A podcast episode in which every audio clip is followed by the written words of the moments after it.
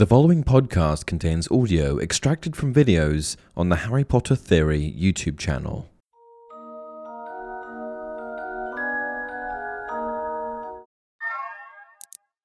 Hey everyone, welcome to another installment of Harry Potter Theory. Today, we're going to be discussing a few new Harry Potter plot holes, specifically from the Philosopher's Stone. Before we begin untangling the debut novel of our beloved HP series, however, I just want to highlight that this video is one in a series of plot hole videos that I've done. So, if you haven't done so yet, be sure to watch my previous thoughts on Harry Potter plot holes in 10 Huge Harry Potter Plot Holes Ranked and 10 Huge Harry Potter Plot Holes Part 2 Ranked. Both of those videos focus on overall plot holes from various installments throughout the entire series. But today, of course, we'll focus entirely on the Philosopher's Stone. Let's get into it. Number 1. The whereabouts of Hagrid and Harry during the missing day. In the very beginning of the novel, we see Albus Dumbledore meet Professor Minerva McGonagall on Privet Drive as they await the arrival of Rubeus Hagrid, who was entrusted with bringing an infant Harry Potter to his aunt and uncle's home.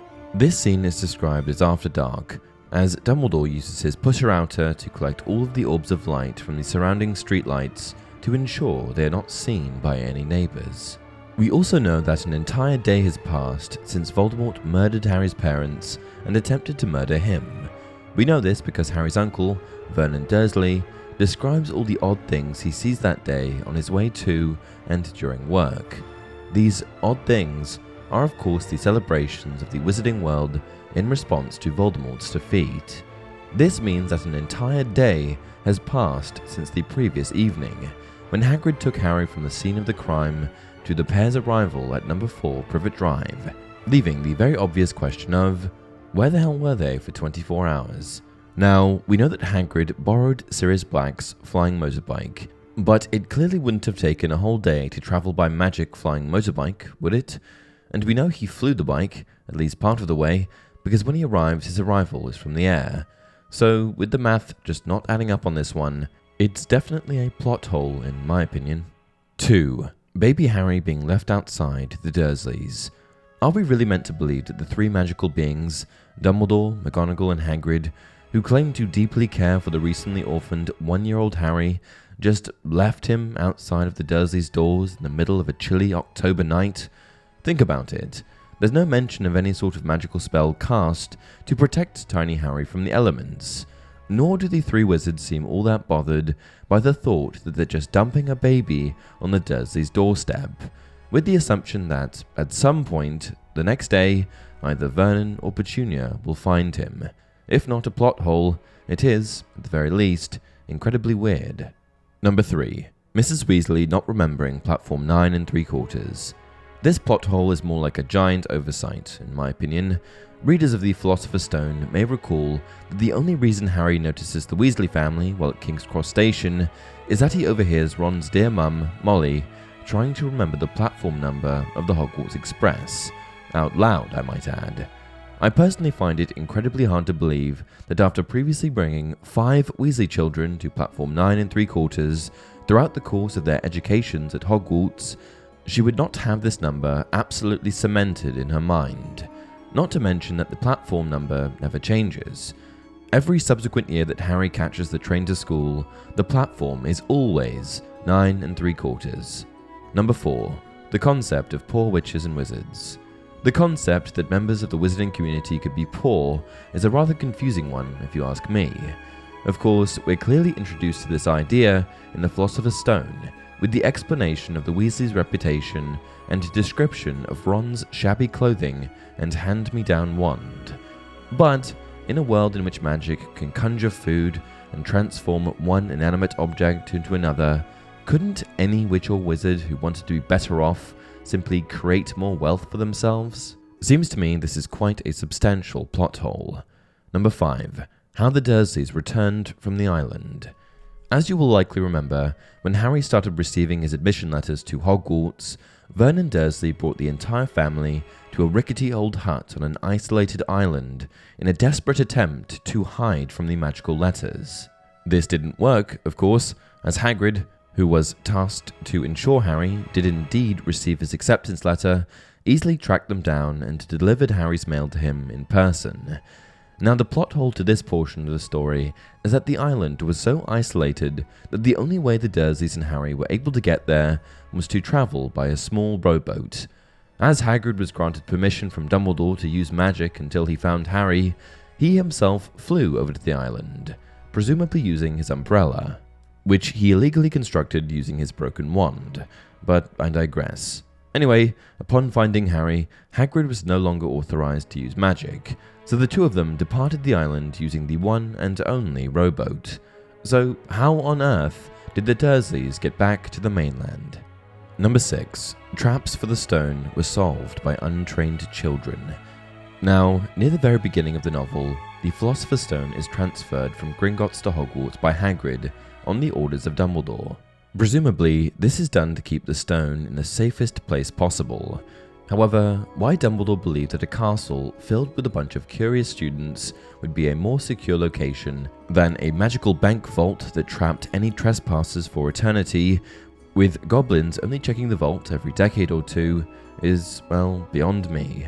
In any case, we later learn that the stone is placed behind traps and enchantments created by all the combined magical prowess that the professors of Hogwarts had to offer. Which brings me to a plot hole within this plot hole.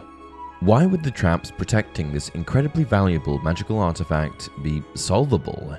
Each trap is actually more of a puzzle, but once again, I digress.